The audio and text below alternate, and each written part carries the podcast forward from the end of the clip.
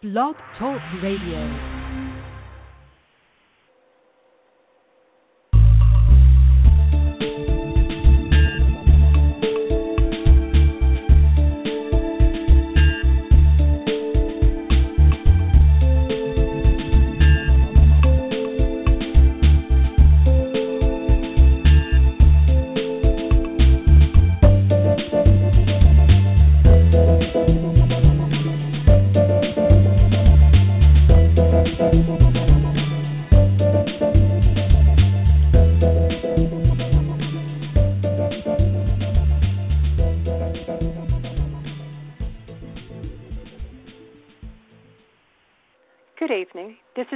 Radio, and I'm Marsha Joiner, host of Betrayed by Hospice, brought to you in coordination with Marcel Reed and the Whistleblower Summit and our producer, Marty Oakley.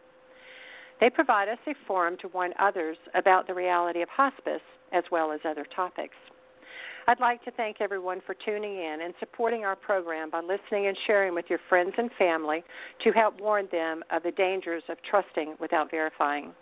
It is my intention to bring awareness and show you so that you will recognize the red flags and that you are being lied to and steer clear of hospice compassionate free service. For me, this is extremely personal because my mom was murdered by hospice in the summer of 2017 in a Georgia hospice facility under the guise of compassionate care. Today, tonight, I have a guest with me. Um, I believe our time has been cut short. I'm not sure why, but um, I'm going to go ahead and change around and introduce my guest to give her an opportunity to talk um, if we are having any problems. And my guest is Katy, and she's going to share a story about a man and his wife that will sound like a lifetime movie. The names are changed because it's a pending case action against Care Alternative Hospice in New Jersey. The husband died at age 46, but it was was it really his time or did he have help? Katy will walk us through the tragic story of a man who lost his life potentially to someone he trusted. So, Katy, I'm going to let you go ahead and start, and I'll roll in if um, we don't have an issue with time here. So Thank welcome you, Marsha. to the show, Katy. Thank you. Very, very good to be here. And I'm going to start with, um, in the world of television, what is typically known as a log line, because it, it's an encapsulation of the core of the story. In 2006, we knew, the three of us, that our loved one was in danger. We saw the signs of a plot too early for us to be taken seriously. We were former wife number one, former wife number two, and former mother in law. We were barred from seeing our loved one, but we formed an alliance and kept watch from afar and warned, unable to do anything else. Then it happened just as we predicted three and a half years later. So, that was a mouthful. Uh, uh, before I continue, I just want to clarify something that my our story, uh, the only the only connection to care alternatives is that the elements of my of our story is concurrent time wise with a with a qui tam case still live, still out there, uh, not not finished yet since 2008, which is the timeline that we are running in with this story, and because our loved one was under the care of Care Alternatives at the time. We ourselves do not have a case against Care Alternatives. Uh, that could change if Care Alternatives is found guilty in this really large case that has been ongoing. Uh, people can read uh, more about that online if they just go to Google search and put in care uh, USA and New Jersey versus care alternatives, and they'll they'll bring up all the information about the case. I don't know anything else about the case other than what is has been made public already, and again, the fact that the timelines run concurrently because their case is relevant to 2008 through 2011, and that is the timeline of our story, at which at the time that it was happening, we didn't even know. We only found that out of, of really only this past year. Okay. Can so, I can I go yes. ahead and have you jump into the story because yes. I'm watching our time. We have nine minutes, and I do not understand why. Um, we're going to keep oh. going, but I okay. just need you to go ahead and jump in the story.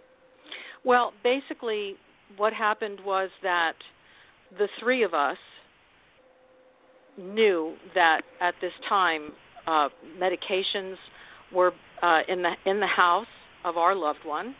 Medications were in the house that belonged to other people that were being brought home from the nurse's job. She was a hospice nurse, and uh, so other family members and the housekeeper at the time saw these other medications, and that our loved one would get sick after eating, but not if he cooked for himself.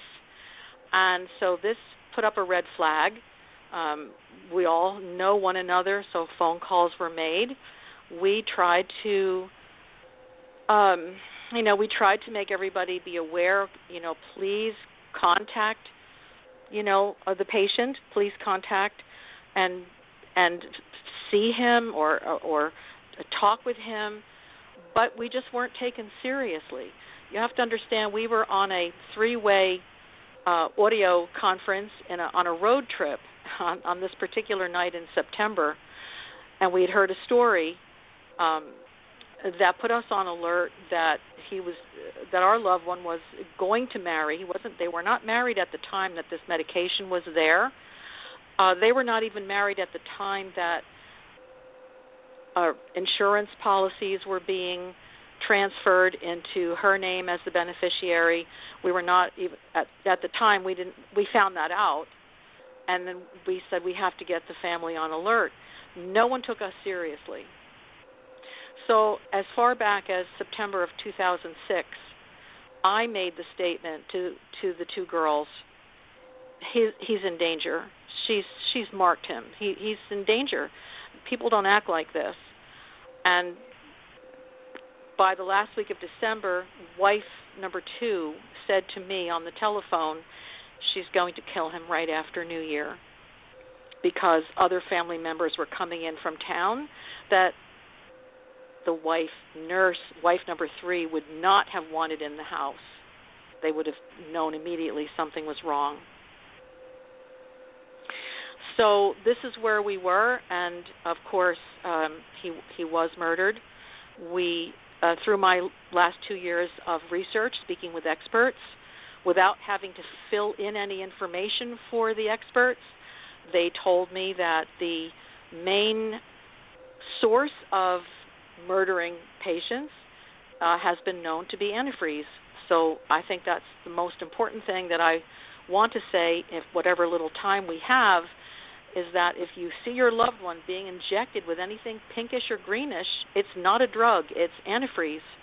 How did I find that out? Speaking to a hematology expert who has been an expert witness for the New York court system for 25 years, who, when uh, he actually asked to hear about my case, uh, we both happened to be following um, oh another thing. We happen to be in the same group online, if you will, and he said, "I'd like to hear about your case." And so he introduced himself. Uh, this is a very experienced, uh, licensed hematologist, and he's the one that said, well, they're no, they don't usually use pentobarbital. They just they use antifreeze. And I said, what color is the antifreeze? And he said pink. And we knew from other family members in the house who later remarked that they had seen our loved one being given a pinkish colored injection, but they were all too terrified to come forward to say anything. After the fact, um, uh, wife number one went to the prosecutor and tried to get a case going, but because we were not direct eyewitnesses and we were not next of kin, we could not do anything at all. And prosecutors, at least in New Jersey, do not investigate the death of loved ones on hospice. They don't they don't investigate hospice murder because people are expected to die anyway. And that is a, a very serious thing. And you know, Marsha, you and I have talked offline, off the record, and I have explained to you that, in, at least in New Jersey, hospice does not have an ombudsman. Now, this same nurse wife had been brought to brought to justice for trying to take real estate from one of her family members and uh, some oh, you know some drugs were involved in that fortunately the ombudsman caught it and then she was made to give the real estate back. So that we knew that there we we we knew about that case and we uh, actually have a copy of it on file. So we're not whistling dixie. We know it happened. And that is what we tried to explain to the family but she really these people are very very convincing. As you already know as everyone that suffered due to hospice uh, and and their their um, malfeasance with patients they're very convincing they can they smile are. at you that's you know that's how it is so let me ask people, you something ask, or, or ask have away. you mentioned um, the children had seen vials of medicine I, with other people's names I can't comment on whether it was children. I'm going to say that other family okay. members, other household members, and the and the housekeeper at the time prior to our loved one getting married. So it, that's when. So that's what that's what put us on alert back in 2006. We mm-hmm. we knew that something was going on, and that case came to us through another means, and we have uh, the entire file. We have the entire file folder uh, from that case. So we knew that some that she was capable of this, and we knew from other people that she had offered to terminate someone else that had cancer. So we knew she was capable of it. We knew she was being extremely cruel to our loved one. We had uh, family member witnesses, but it's have, we have to all understand that people are terrified to move forward, to come forward. They're terrified because they don't know what will happen to them. And these people who look so sweet and convincing you that they're doing the best thing and you don't have to ask me about the medication with a smile are the same people that in a they're like Jekyll and Hyde. In the next breath, they are so cruel to the people that are dying. I, I, the story. I'll tell you what. I can. We. Uh, she's guilty of denying what in healthcare terms and hospice terms are known as the right to a dignified death. She's guilty Absolutely. of that. Right. She's guilty of that, and that that is, and for the record, that is a, as you already know, that is a patient's right. They have a right to die a dignified death, and anyone that interferes with that is breaking the law. Absolutely. So, for lack of an ombudsman, and these are these are very important uh, things, for lack of an ombudsman, for lack of a doctor seeing the patient when the time is near or at any, any time that the patient is put on hospice, for lack of coordinated efforts like with a hotline that is specific to suspicious hospice problems. This is why this is allowed to continue. And then on top of that, the the spouse of the deceased or murdered person remains indefinitely as the next of kin so that no other family at least in New Jersey I don't know how it is elsewhere but here you can never get the medical records. I know we tried. We tried 10 years ago. We tried even more recently. You can't get them because the next of kin has to sign off now that law should change if you're remarried how can you be married to two people. You are no longer married to the person that died, if, and especially if you're remarried.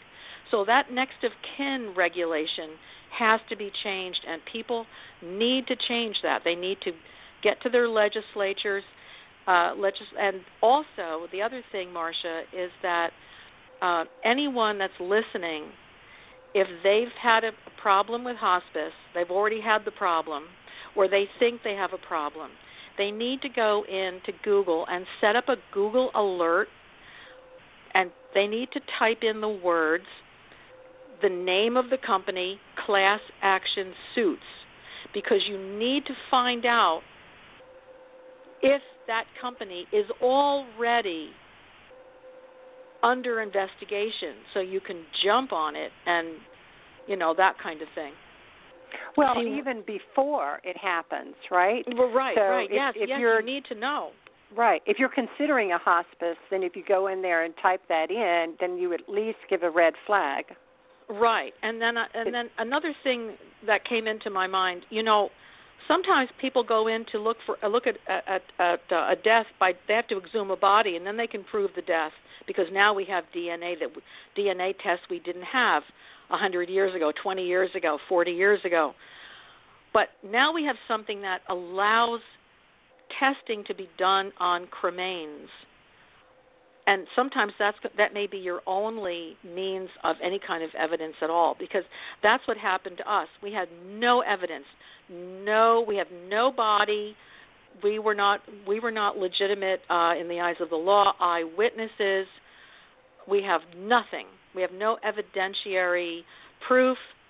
We only know what we've been told by fam- other family members, and it was too late at that point. So the the bottom line is that there should be legislation put into effect that when somebody's cremated, at least a, a, a sufficient sample for testing should be kept wherever that person was cremated so that should there ever be a question, a test can be done on it. It will show heavy metals, it will show I don't know everything that it will show, but it will certainly show if heavy metals of some kind in some form were given and you, you know heavy metals can be present in a lot of um, a lot of different things. Well, let me uh, ask so, you this: if, Ask if away. You, if if you could think about it at the time, and I know at the time all of us are totally racking our brains and, and we're confused and you know so distraught. But what if you had during the period of time that your loved one was in the hospice facility and you have a comb or a brush that they have brushed through their hair while they are physically there in the facility? Wouldn't that show up remain? Yes. Oh, absolutely. Now our problem Interesting our problem, of course, was that our loved one was in his own home, which he had signed over. Remember, she got him to sign over the deed to the property. And mm-hmm. that meant that she had the right to throw anybody out of the house, bar them from coming in. In fact, uh, about a week before he he died or was murdered, um, uh, I had a phone call and was told he's he's he's been unresponsive all day and I said, I'm going over. You may have to bail me out of jail, but I'm going to see him whether heaven falls. And I did. And I drove over and I knocked on the door and somebody other than the caregiver nurse wife answered the door and I went in and I went over to the he was on the sofa slumped over in a terrible state and I got down on the floor where he could hear me um, because his eyes he was uh, blind by that time, and probably from the antifreeze, and um, and I whispered in his ear and I said, "Honey, I'm here," and of course he uh, knew my voice right away. We were very close, and he bolted straight upright and tried to open his eyes, and no one could believe it. It went all through. No one could believe that he he hadn't moved or responded to anyone or anything all day. But when I was there and he heard my voice, that was it. He he sat up, and then by that time, she came out and said, "Get out of my house." And I said, "Listen, I don't think you want to have a lot of noise or upset. I'm going to see him. He was my son too. He was my son for he was not, like a second son to me for 15 years, and mm-hmm. I love him, and I'm going to see him. So if you're going to call the police, then you go call the police and I'm going to visit with him. And when they come, I'll leave. That's the way it's going to be. Now I suggest that you just go do whatever you need to do and I'll be quiet over here. And that's what I did. And then the police came and he said, You have to leave. And I said, I'm leaving now. And that was the end of that. so, uh, well, he I, probably, when he heard your voice, he was probably assured by that and hoped you could help him. And that's we, what's so sad because what, he yes. trusted you, he loved you, and you know, to him, maybe you're there to help him because of they course. say the hearing is last to go, and that I believe that they have a sense of this is very, very wrong. Something is very wrong. Now, was she a hospice nurse or just a yes. nurse? No, she was a she hospice was a nurse. hospice nurse. She was a hospice nurse, and um, yeah. And and the the sad thing is uh, that he, you know, prior to his relationship with her, I uh, he had had a, a recent workup on his health. He was in perfect condition.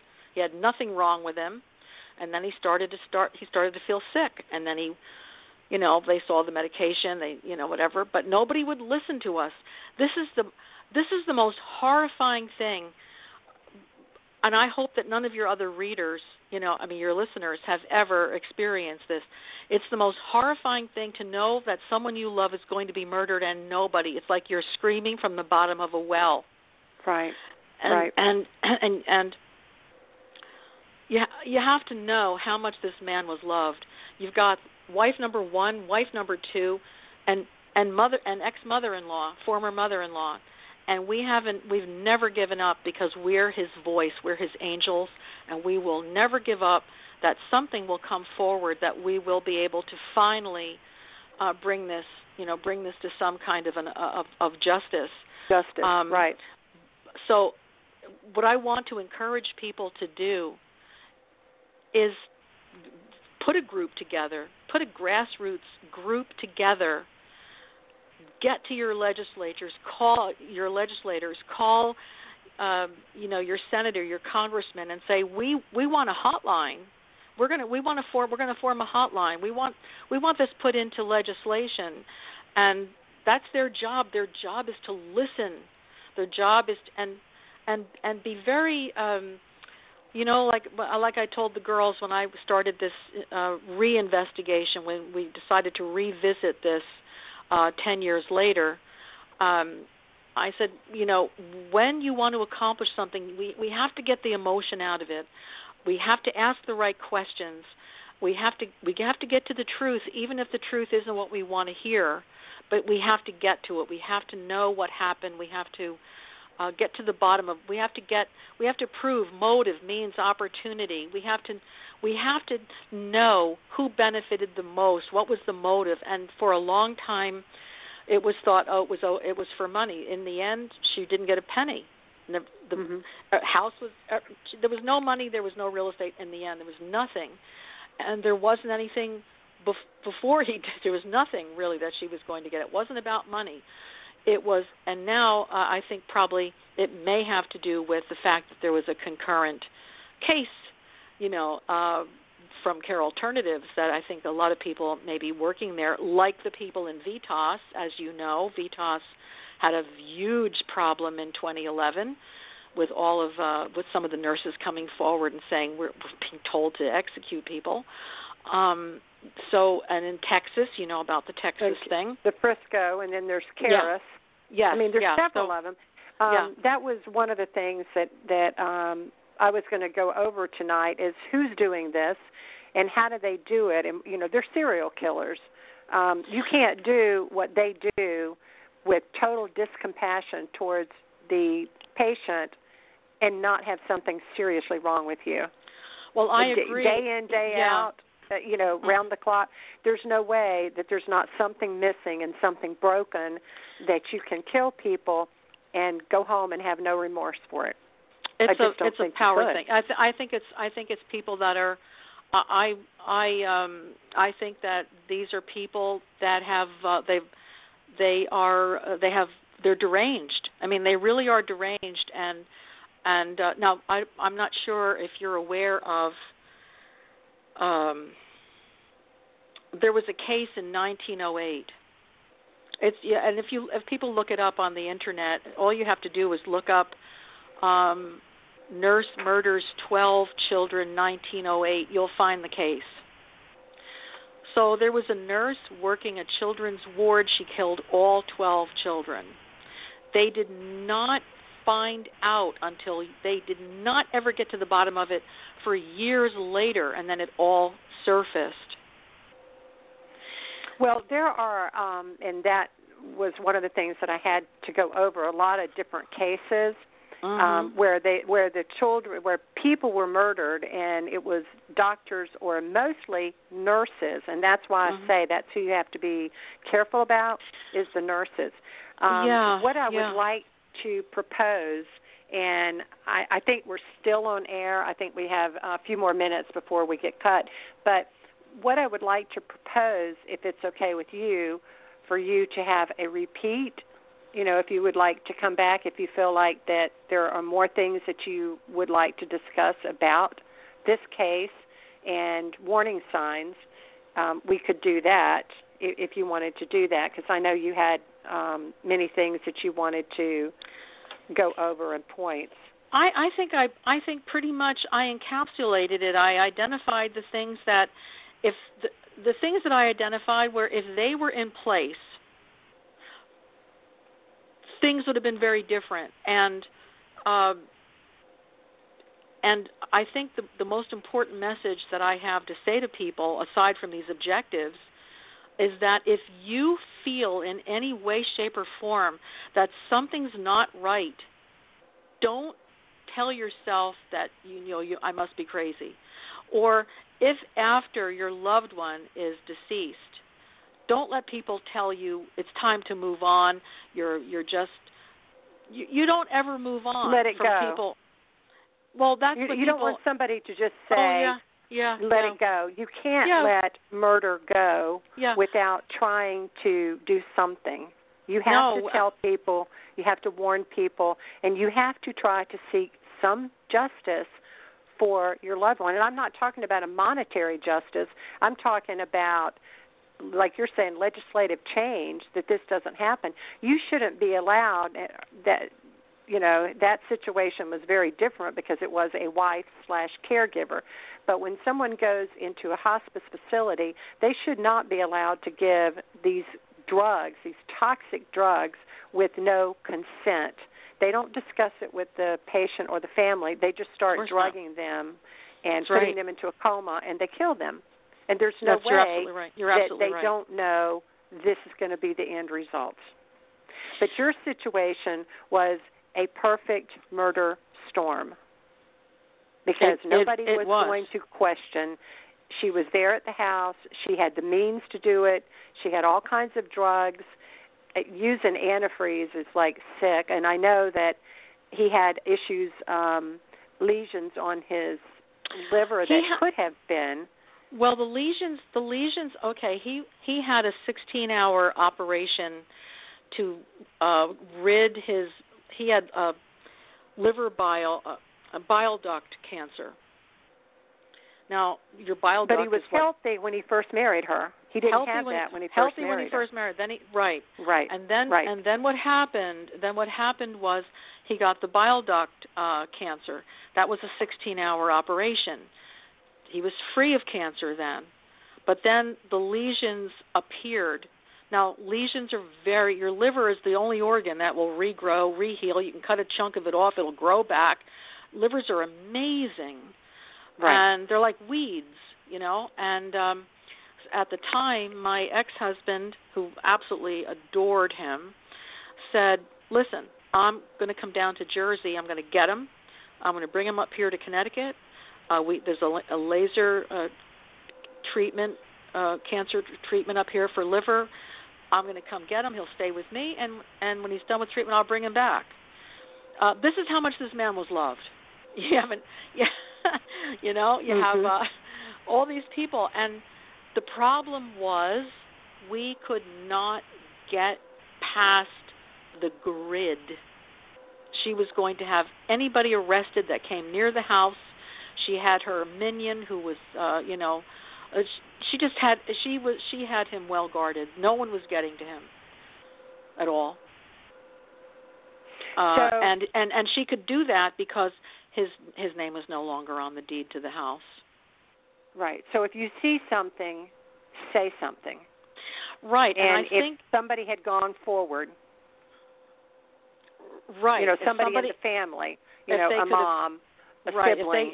they right right if they could if they could and uh, you know and I, I i just think that people get afraid because they don't know they they get old they get older i mean since then you know uh, a lot of the family members sadly have passed on but people just get paralyzed in fear and i I remember saying, "Well, I'm going to go on the radio, right. and you know, aren't you afraid?" No, I'm not. Af- no, I'm not afraid because right, because you want to say it. Um, in our, we are 20 seconds, but I want to thank you for coming on, and I am so sorry that we got That's cut okay. short. I, Oh, I don't it's understand wonderful. what what happened. So That's all right, uh, Marsha. Marty just Thank got you. the warning on it. So thank you so much for coming on tonight Thank and you. for sharing that and story with yes, us. Take care So, now. Thank you. Okay, and for everybody else, um, we we have another program scheduled in two weeks, and since we can't get Katy back on this one, we'll discuss some of the other issues at a later time. So, good night to everyone, and Katy, again, I am so sorry that we had issues tonight. Oh no, no, So, it's fine. Don't you. worry. Be well. Bye bye. Okay, thank you. Good night. Good night, everyone.